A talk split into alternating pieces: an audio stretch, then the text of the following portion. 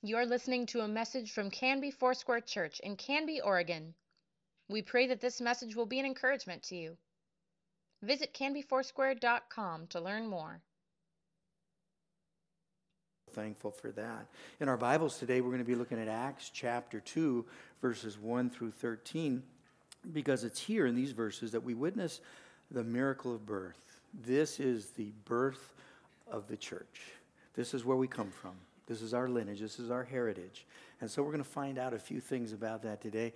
In fact, we're going to take a couple weeks and stay in the book of Acts. It really deserves it. It deserves our full attention in this particular chapter. With that said, would you bow your heads, close your eyes just for a moment, and let's pray and invite God's Spirit to touch our hearts. Father, we are so grateful today. And what we ask, and what I ask, is that you would do something new in all of us. That there would be new things birthed in our hearts. Regardless if we've walked with you for just a short period of time or we've been on a long, a lifelong journey, we just ask that you would do a new work by the power and inspiration of your Holy Spirit. In Jesus' name we pray, and we say together, amen. Well, for me, one of the most exciting places that I've ever spent any time is in a delivery room in a hospital waiting for my children to be born. And I remember each one of them. There's just different memories that come to mind when I think about their birth. I remember the first time I looked into their eyes and just the excitement that I that I had.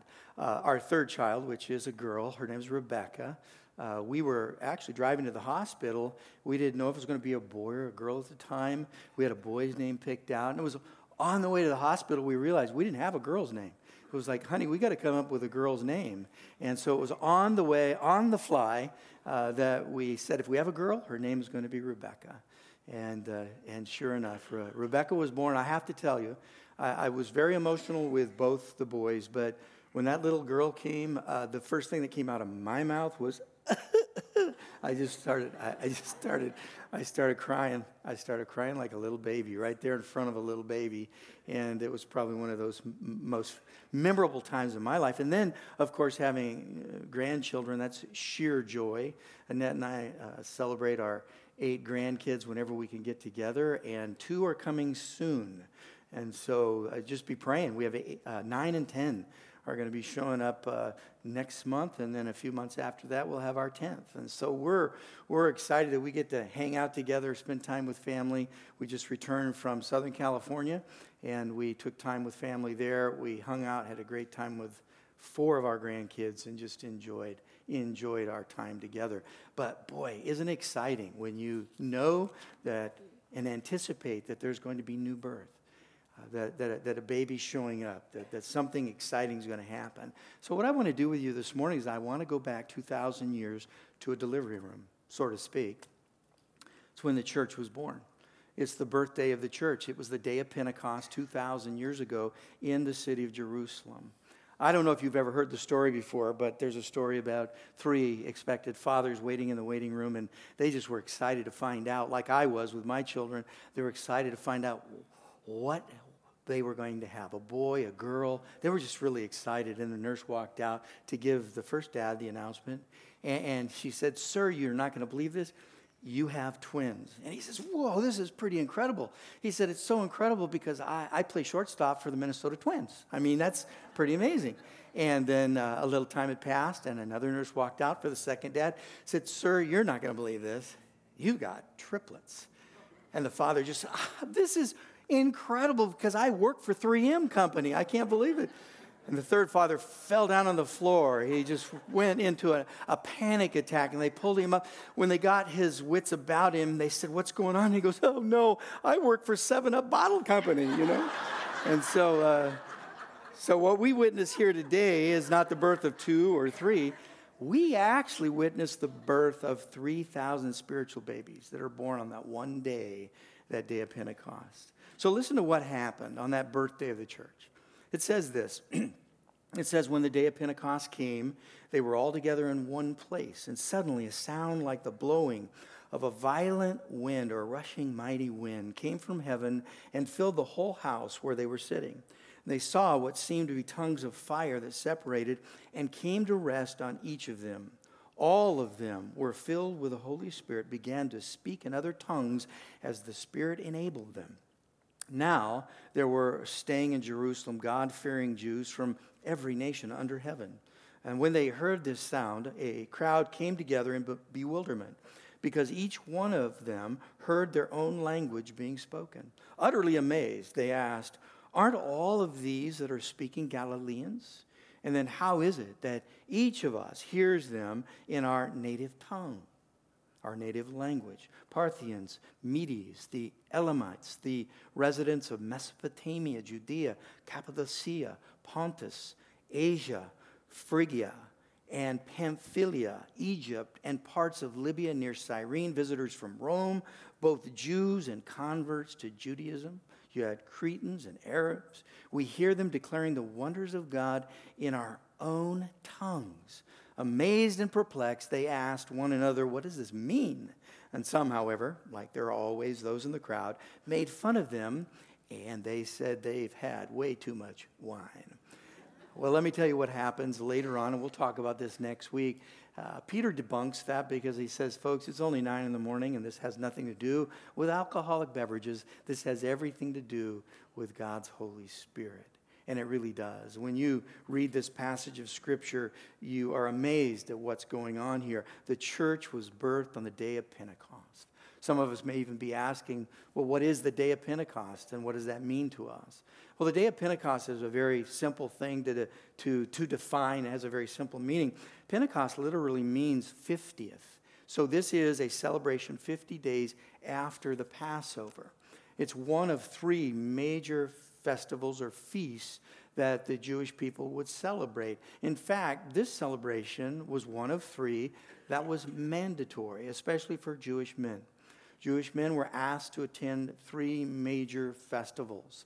This is one of those festivals that they would have attended. And so when you ask the question, why are there so many people there? It's because it was the celebration of Pentecost. fifty days of Passover had just gone by. They were there. In fact, tens of thousands of Jewish men, again, would have stayed in Jerusalem for those fifty days. So they would have made the pilgrimage, especially if you traveled from some of the lands you've heard here, some of the peoples here. They would have traveled uh, days and days to get to Jerusalem. So to go back was very costly, very expensive. Let's stay because the next festival is mandatory. So they did, and that's why there was such a, a crowd there. Jesus said this, and I, I love this because you're seeing this happen before your very eyes. Remember the place where Jesus said, "I will build my church, and the gates of hell will not prevail against it." So you're, you're, you're seeing, you're witnessing the very words of Jesus coming to fruition, that the prophetic word of Jesus is happening right here. It's the building of the church, the starting of the church. The promise is coming true. And this is the day when the Holy Spirit baptizes them into the body of Jesus Christ. It's the day that they're filled with the Spirit, endued with the power of God's Holy Spirit. An extraordinary thing. And it's an extraordinary thing that takes place after this. So what happens here is the church is now ready. They're, they're poised. They're postured in a place that they can fulfill the Great Commission. And so what I want you to always do when you read this passage of Scripture is I want you to always stay connected to the Great Commission. Stay connected to Acts chapter one, verse eight. "Wait, I will fill you, I will baptize you with my Spirit, so that you will then have the power to take the gospel to Jerusalem, Judea, Samaria, and to the ends of the earth." We can never disconnect what happens here with the Great Commission. And so that's what's taking place here. There's this fulfillment happening. There's this prophetic word being fulfilled here. This is what I, I want to happen in my life. I mean, all this last few weeks, the last few months, really preparing for this passage of Scripture and teaching out of the book of Acts. Um, I think it's one one of those books that can make you feel real small. Uh, it's one of those books that when you study it, you think to yourself, am I, uh, am I on track here? Uh, and, and I think it's meant to do that in a way. I think it's meant to, to take an inventory of what's going on in your own heart. Do I want the power of the Holy Spirit? Uh, do I want the church I belong to and connected with? Do, do I want them to be filled with the Spirit?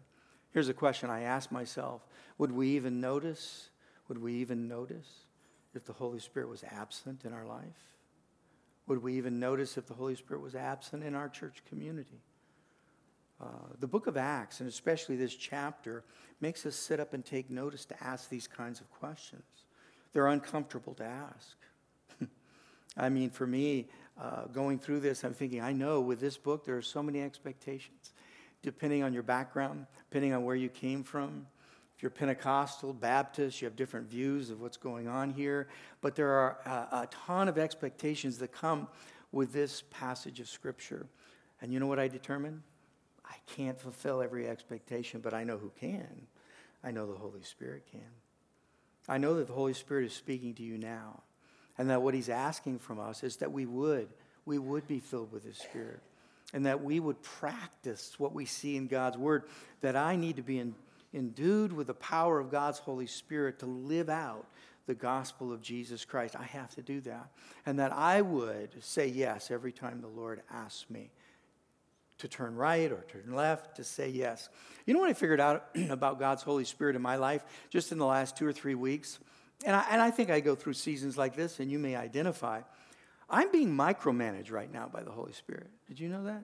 I really am. I mean, there's times in my life where it's just the generalities. You know, the Lord will say, hey, you know, think about this, pray about that. I mean, you know, it's good things. But right now is not one of those times. Right now, I'm being micromanaged. And and and it's and, and I'm going to tell you, it is hard. Because here's what's happening. uh, the Lord's asking me to talk to strangers. Uh, the Lord's asking me to share the gospel with people I don't know. Um, the Lord's asking me to do things that maybe are a little out of my rhythm. And I think that he might be asking you to do the same thing. And when I say micromanaged by the Holy Spirit, that's not a negative. That's a positive. Because he has something he wants us to learn right now. And I think the whole idea for me is to say yes. Whenever I'm asked, Lord, you say, go here, I'll go here. This is why we're looking at this particular book right now. I think we're looking at this passage right now because the timing's right. The timing's right. This is the day that we need to understand who we are. And that as we go into this summer, as we go into the fall, and discuss more about our own identity in Jesus Christ, because that's what we're going to do. This book lays an incredible foundation of who we are in the body of Christ, who we are as community.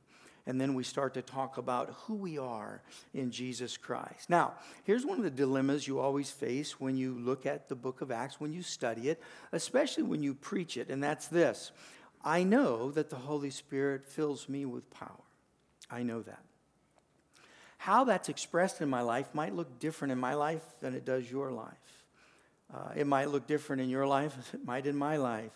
Some, when you say, I'm filled with the Holy Spirit, immediately say, oh, you're You're one of those. I mean, you're a, you're a crazy nut that rolls in the aisles and swings from the chandeliers.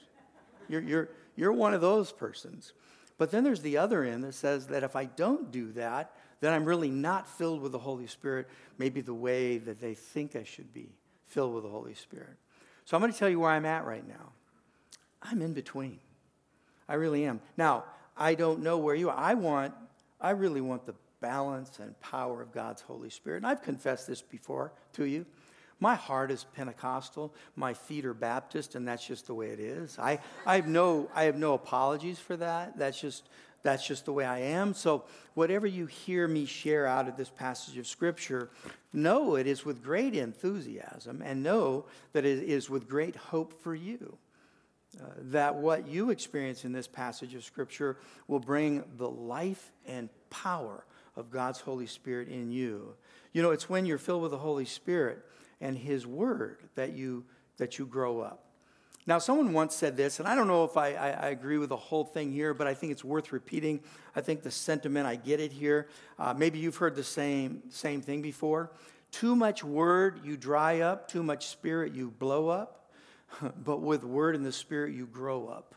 Now, I don't know who said that. I don't know if it was a Pentecostal or if it was a Baptist. I choose to think it was a Babdacostal. You know, it's probably one of those people who came up with something like this.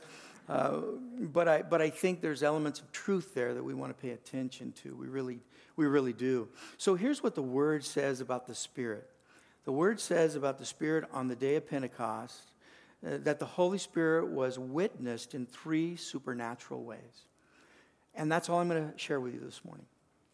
Just the three supernatural ways that the Holy Spirit showed himself to people. And the reason I'm doing this, and you'll find out, is because there's layers to this. But as we go through this, I want you to notice that each way that the Holy Spirit manifests himself is connected with a fulfillment of an Old Testament prophecy. That it's connected to a restorative activity of God's Holy Spirit. So what God does is he doesn't move on and let us pass and go to the next thing until he takes care of what we need to have taken care of in the present. And so he's looking back. And he's saying, these are places that need to be restored in order for you to live a life filled with God's Holy Spirit. And then when we read the Old Testament, we know there are places in our own history, and that's our history, that there's brokenness, that there was disobedience, that there was rebellion. And what is, what does Jesus do by the power of his Spirit? He comes in and he mends those broken places, just like he does in your life. So when I, I think about the power of the Holy Spirit working in my life, and I think about the power of the Holy Spirit working uh, at that macro level of our church history and the Old Testament, I want you to remember, he does the same thing with you.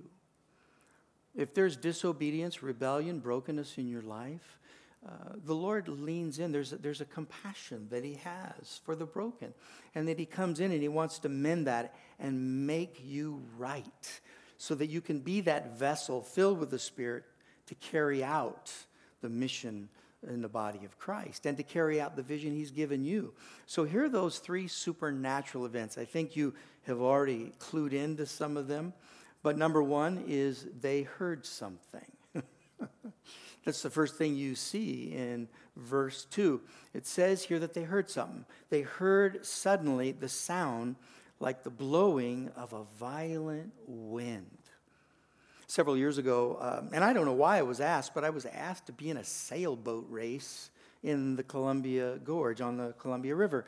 And I said, why are you guys asking me? I have no experience on sailboats. I know nothing about sailboats. I'm not a sailor. I, I don't I don't have a, I've never, I've not really even been on a boat that I know of. They said, well, we just need one guy to kind of be this, just one, one more team member. And all you do when we tell you to crank something, you crank it. I said, well, I can do that. I can do that. So, so I get in the boat and I say, okay, well, how does this go? And uh, they said, well, we'll show you. And they showed me. And I said, well, how will I know when the wind comes up? And they said, oh, you will know. You will know.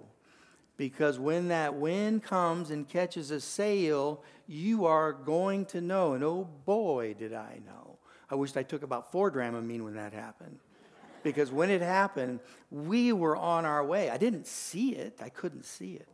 Uh, but I could hear it. I could hear the wind and the sails. I could hear what the wind was going. It's, so what we're seeing here is not a meteorological event.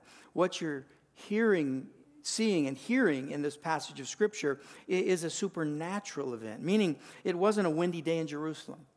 It wasn't a windy day in the upper room. It was the sound of a rushing, mighty wind. And, and the best way we could probably describe it is some of you, have, maybe you've been brought up in the Midwest, and you can hear a tornado come before it gets there. If you're around any approaching hurricane, they say the, the sound of a tornado, a hurricane, is deafening. It sounds like a freight train. Most people say, I, I heard it before I actually saw it. Well, what these folks, these one hundred twenty, are experiencing is the very same thing. They are hearing it before they see the manifestations. They heard the sound of a rushing mighty wind. Now, why wind here? Very important that we understand. Why wind? Because the Bible regularly refers to the movement of the Spirit as wind.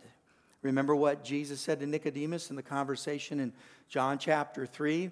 Uh, Nicodemus was trying to get on the same page with Jesus, and they had this conversation, and Nicodemus is getting his mind blown. You know, what do you mean? I need to be born again? How do I do that? Do I go back into my mother's womb? No, no, no.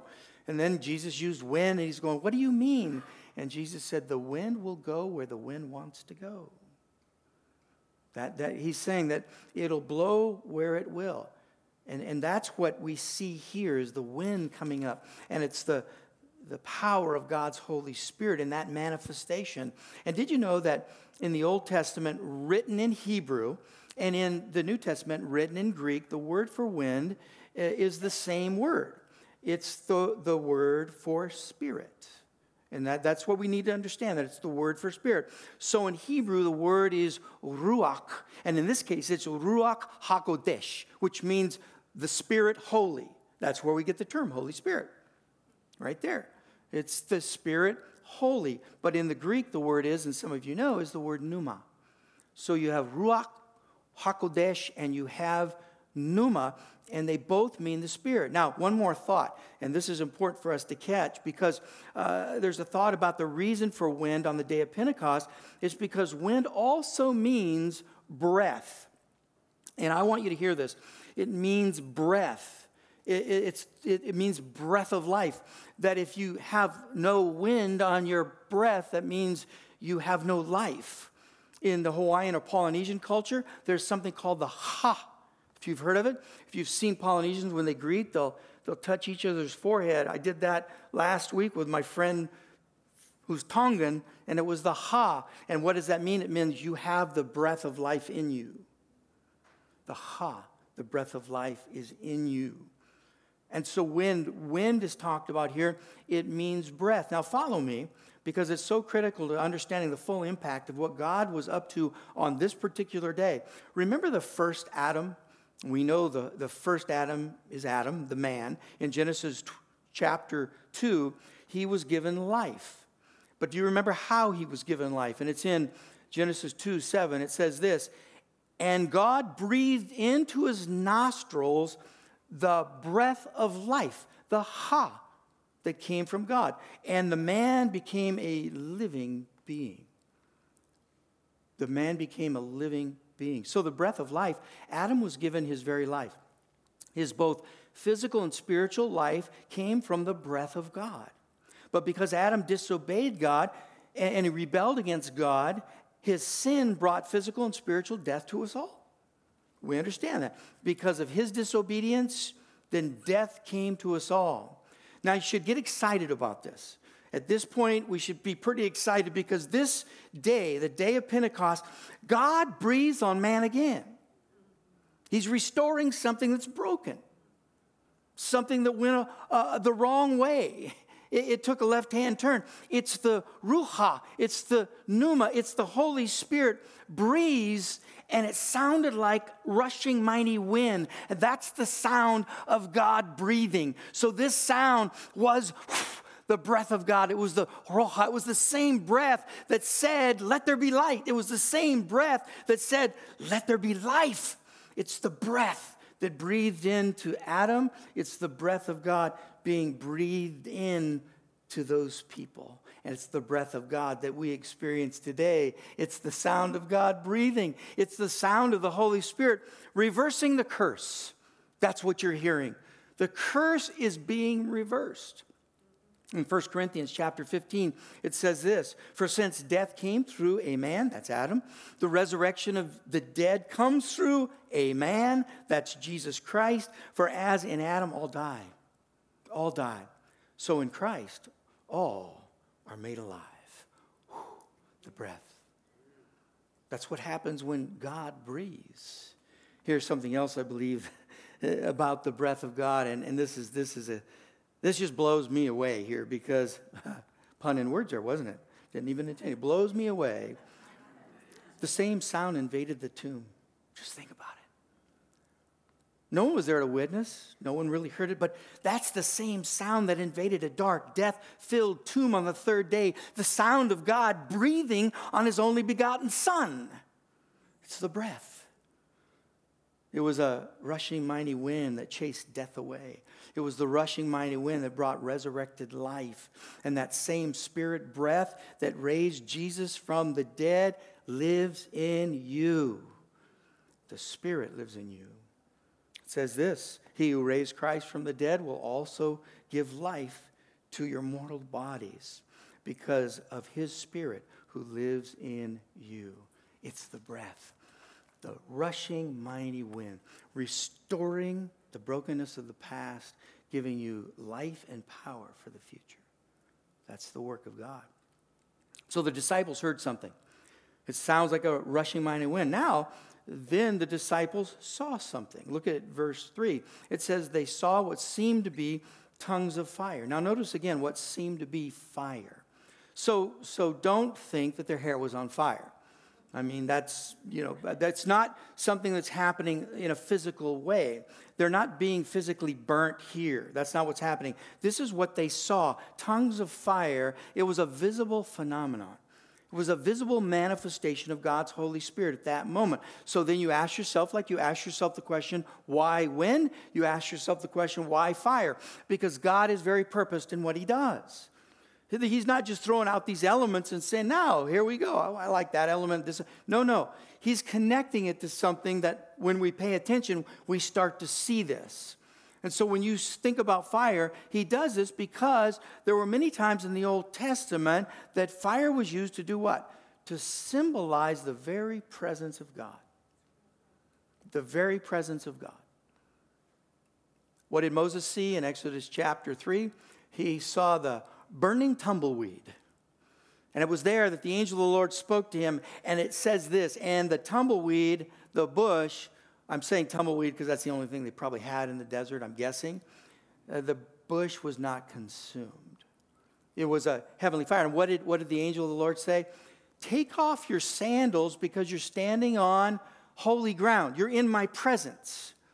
The fire represents the presence of God. On Mount Sinai, again, Moses being a key figure here, when God spoke and gave the law, what did they see? They saw lightning. They saw fire. What did it symbolize? It symbolized the presence of God. But at that point in our history, you could not approach the presence of God. Those that even touched the mountain were killed. They died instantly. It was to indicate the power, the magnitude of the presence of God. In the Old Testament, unapproachable. You couldn't get there because it, it would burn you literally alive. And what was it that led the children of Israel through the wilderness, those forty years that they grew accustomed to in the evening, in the night times? What do you need to see when you're, you're walking in the dark? You need to see fire. And it was the presence of God that communicated to the children of Israel, I haven't lost you. I haven't lost you. I know where you are. And I'll show you I know where you are. And I'll show you I know where you are with my presence. And it comes in the form of a pillar, a pillar of fire. So these tongues of fire tell us that it's a new day, you see. It's a, it's a new time. It's a new day. The old has gone. The new has come. Because now the fire is doing something different than the fire had done before. It's on you. Fire no longer will be something that represents God's presence as an outward manifestation. The bush, the pillar, the law. But that God's presence will reside in each and every individual who calls on the name of Jesus. That's the fire. It's on you. He's brought it to you. How does he do that? It says, and they were filled with the Holy Spirit. That's what happens here. They're filled with the Holy Spirit. That, that, that, that's what's taking place. And they were filled with the Holy Spirit, it says. And so it makes sense when Jesus was talking to his disciples. Remember, he said, you know, it's good for you. He said this. Imagine this. He said, "This it's good for you that I go." And if I'm one of the disciples, I'm thinking, no, it's not. I need you here. I need you to be with me. No, it's good that I go because if I don't go, you won't have the fire. You won't get the fire. I'm going to go so the fire can rest on you. What was and what used to be exclusive and remote and only dealt with in the Holy of Holies, it's the only place you saw it. The fire is now on individuals. Do you know that's a prophetic word? Ezekiel chapter thirty-six, verse twenty-seven. I love this. And twenty-eight, my dwelling place will be with them. I will be their God. They will be my people. And then the nations, all the nations will know that I am the Lord, make Israel, I'm the Lord that makes Israel holy when my sanctuary is among them forever. Where is the sanctuary? First Corinthians chapter three, don't you know that you yourselves are God's temple and that God's Spirit dwells in you? Jesus in you is the hope of glory. See, what used to be something you could never get close to is now in you. It's, it's the power of God's Spirit in you. I, I love this because fire is also a symbol of purification, isn't it? And make no doubt about it that this is a time of purification. This is a time where fire is purifying. The purifying agent of God now lives in you, where you once could not really live out your life uh, except according to the law. Now it's the fulfillment of the law. The Spirit of God lives in you. It's the Spirit of God, the Holy Spirit, that convicts you of your sin. It's the Holy Spirit that convicts you of unrighteousness. It's the Holy Spirit that not only convicts you of all this, but what does he do? He makes you righteous. You can't come to Jesus without the Holy Spirit. You can't live the life of a Jesus follower without the Holy Spirit. Why? Because the Holy Spirit is the one that's bringing the purifying work. Before, the only thing that you could look to for purification was the law, but the law didn't have the power to make you clean. The law could only show you where you were dirty. That's the only thing the law could do. And now, Jesus fills you with his purifying Holy Spirit now. Romans chapter eight, verse three says, for what the law was powerless to do because it was weakened by the flesh. Yep. God did by sending his own son in the likeness of sinful flesh to be sin, a sin offering. And so he condemned sin in the flesh in order that the righteous requirement of the law might be fully met in us who do not live according to the flesh, but we live according to the Spirit of God. Why? Because we have the Spirit that lives within us. His presence dwells in you. He purifies you. He makes you holy before your Father in heaven. That is a complete work. That's a complete work of purification in our life. Now, we see the day of Pentecost. We see the manifestations of the Holy Spirit. What we see here is we're, we're witnessing three supernatural ways. If we hear the Holy Spirit, it's the sound of a rushing mighty wind. The disciples saw the Holy Spirit represented in the tongues of fire. Now, the third thing that happens here is the disciples spoke something. They heard something, they saw something, and now they speak something. See, God is graduating this whole thing to them.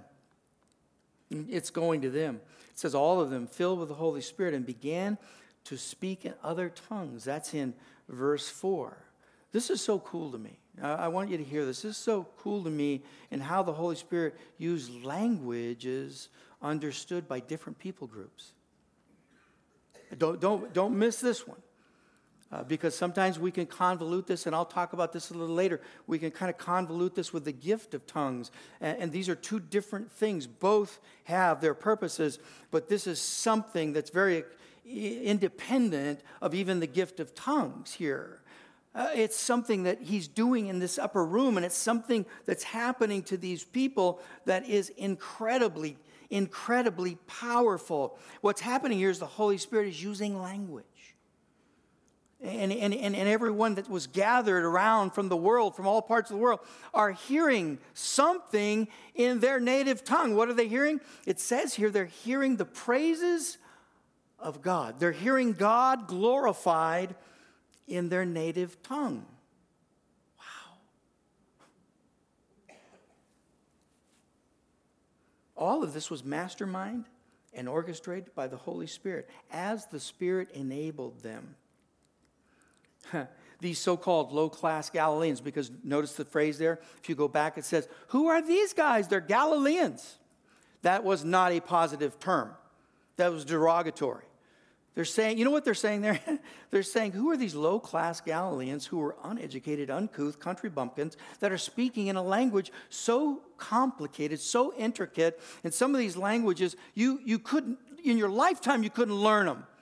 And all of a sudden, the Holy Spirit comes on them, and they're speaking in a language that they've never spoken before. And there are visitors there from all over the world that are hearing the praises of God.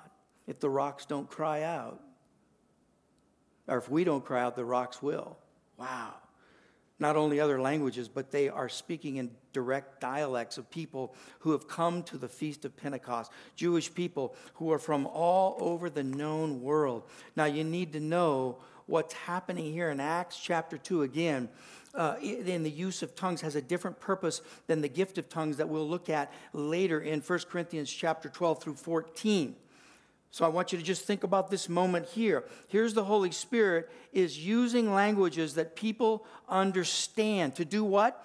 To declare the wonders of God, to glorify and praise God. The Holy Spirit is using different languages to bring people together.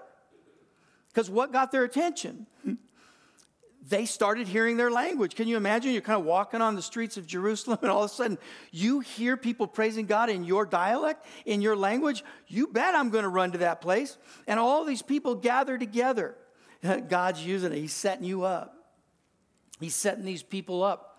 He's bringing them together because there's a guy that's going to step up in just a little bit, and he's going to preach the gospel of Jesus Christ. And God wants everyone to be present to hear His good news. He's doing the same today. I think there are two primary reasons. I want to tell you what the primary reasons here, what, what's going on here, why God's doing this. One reason, the Holy Spirit is communicating that in Christ Jesus, listen, in Christ Jesus there is no longer Jew or Greek, male or female. What is he saying? He's saying there's no more bond or free. In the Spirit, we all come in the same way. In the Spirit, we're all on equal ground. In the Spirit, there isn't the race, the ethnicity that stands in the way, that keeps us separate, that keeps us parted from one another. Do you see what he's doing here? He's breaking all this down. And he's saying in the past, the Jews hung out with the Jews. The Gentiles hung out with the Gentiles. The Parthians hung out with the Parthians. The Galileans even hung out and had their own subgroup over here. He's saying all of that is gone. Because in Christ Jesus, we're all whole. In Christ Jesus, we are one. Now, why is that so important? Why is it so important that this happens, that we're all gathered together? Uh, that, that we used to be separate, but here we're no longer separate in Christ Jesus. Do you remember the Tower of Babel? If you go to the Tower of Babel and you look at Genesis chapter eleven, here's the, here's the restorative aspect of this happening here. In the Tower of Babel, at the Tower of Babel, what was language used to do? Separate, disperse, send away. Why was God wanting to disperse them? Because they were glorifying themselves. They were not glorifying God. They were glorifying themselves. And God said, I don't like that. I don't like that. And they speak one language. And they're coming together around one language. And, and, and I don't, I don't like that. I'm going to disperse them. I'm going to let them babble. They're, they're going to talk different languages, and they're going to, they're going to separate. That is what needs to be restored. And so what does God do? In the Spirit, He uses language not to separate people like the Tower of Babel, but He's restoring that, breaking the walls of separation and bringing them together. He's unifying people through language. Wow. He's brought them together. In Acts chapter two, again, He's reversing the curse. And He's using language to bring people together and to restore them, to bring them to wholeness. I said there were two reasons. One, we've just heard. The second reason is to hear the good news of Jesus Christ. It, it, the, I, I can't stress this enough. It's to hear the good news of Jesus Christ. You see, after they are together and after they're listening to God being praised in their own language, God uses Peter to preach the gospel, just like him. God is so tenacious, He's coming after you. Every chance He gets, He's coming after you. He is so tenacious to get to the nations, to get to the people, to get to your neighbors, to get to your friends, to get to your family. He is using language to do that, and He's using it to preach the gospel of Jesus Christ. He's bringing them together. What did Jesus tell His disciples? You will receive power when the Holy Spirit comes on you to do what? To be my witnesses. To be my witnesses in Jerusalem, Judea, Samaria, and to the ends of the earth. You know what's so amazing about this? Jesus is serving these guys up. I mean, you can't have it served any better than this. I mean, he's taking that first step, and he's saying, listen, I'm going to tell you what, I'm going to give you a break here. I'm going to bring all the nations to you, so you don't have to go to them first. I'll bring them to you. I want you not to miss this. I want to make this easy for you. I know you're beginners. You're just starting this thing out, you know, this whole church thing out. So guess what? I'm going to tell you what I'm going to do. I'm going to bring all the nations to you, and there you can share the gospel of Jesus Christ filled with the power of the Holy Spirit. But after that, you got to go to them. You got to get to them. But Jesus brings the nations to them to be witness of what's going on. Jesus serves them up. Now, I don't know if you're aware of this or if you've thought about your own journey, but did you know the Holy Spirit knows how to speak your language?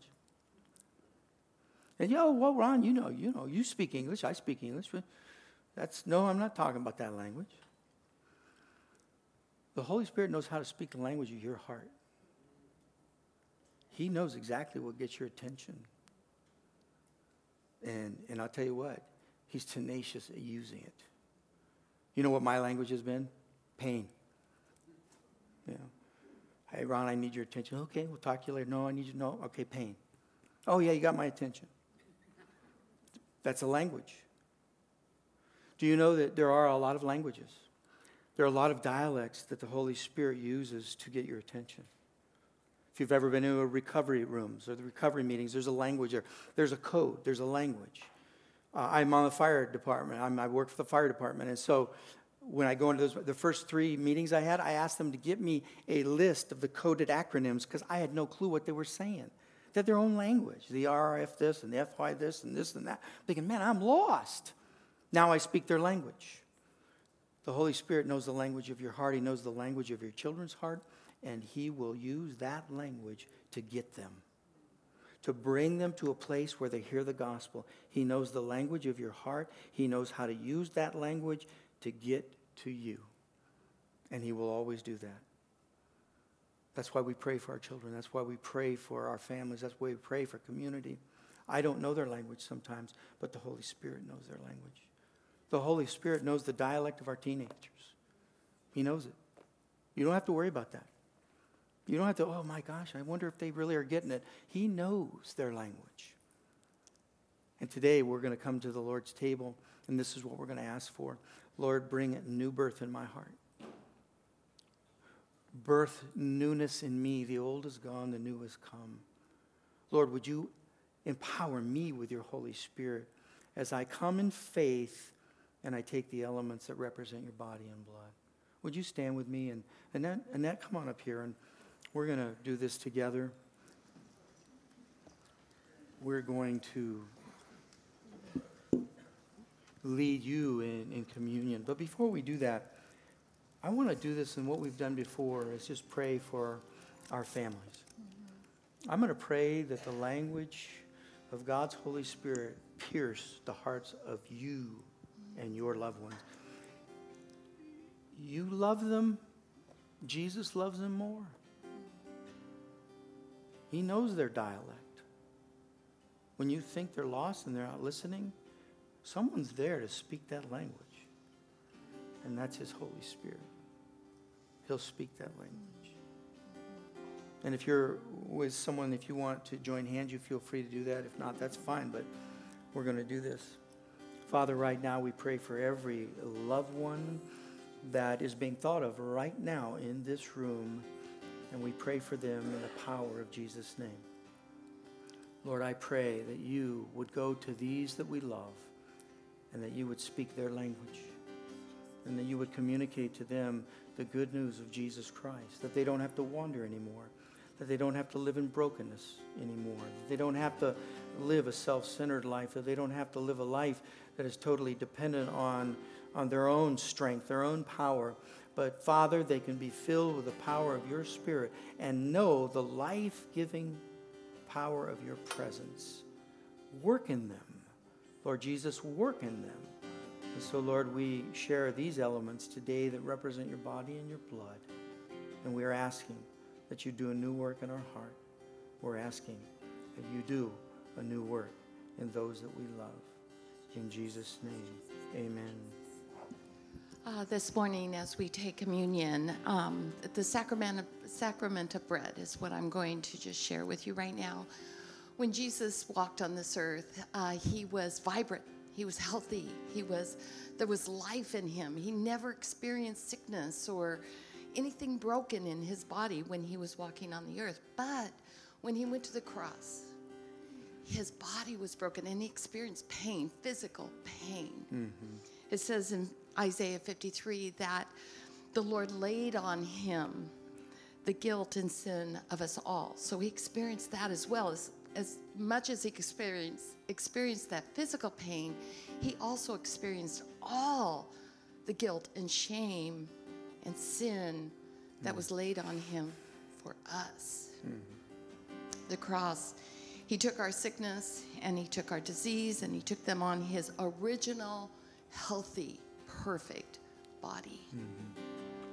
So when we participate, because we are participating, it's not a ritual, it's not a tradition that we just do, but we're going to participate this morning knowing that this bread represents healing emotionally, mentally, physically, spiritual, whatever you need. When we take this bread, we are participating in the healing mm-hmm. that Jesus has for us. Amen. And then after we take the bread, you're going to have the cup. And the cup represents the blood of Jesus Christ. And it was at that place where his blood was spilled, was consummating a new covenant, was saying the old is gone now, the new has come. That each one of you can experience forgiveness when you ask God to forgive you. That each one of you can give forgiveness when asked to do so. Why? Because the moment he was pierced, that blood spilt, and that blood sealed the deal of the new covenant. Paul said, do this in remembrance of me. Take the bread in remembrance of me. Take the cup in remembrance of me. And do this until I come back, because I am coming back. I'm coming back. And one of the first things I'm going to do when I come back, so I'm going to gather you all around the table.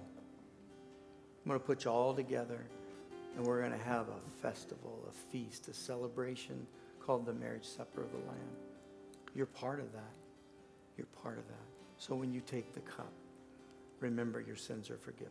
Father, we thank you today for your body and for your blood. We ask that you would do this work in us. In Jesus' name, amen. We're going to continue to worship. We're going to invite you forward to these two tables in the back. There are uh, two tables as well. Take those elements. You can take them back to your seat. You can take them here. You can take them together. You can take them individually. But do this in remembrance of Jesus Christ. Do this together in Jesus' name as we continue to worship him together. Let's do that.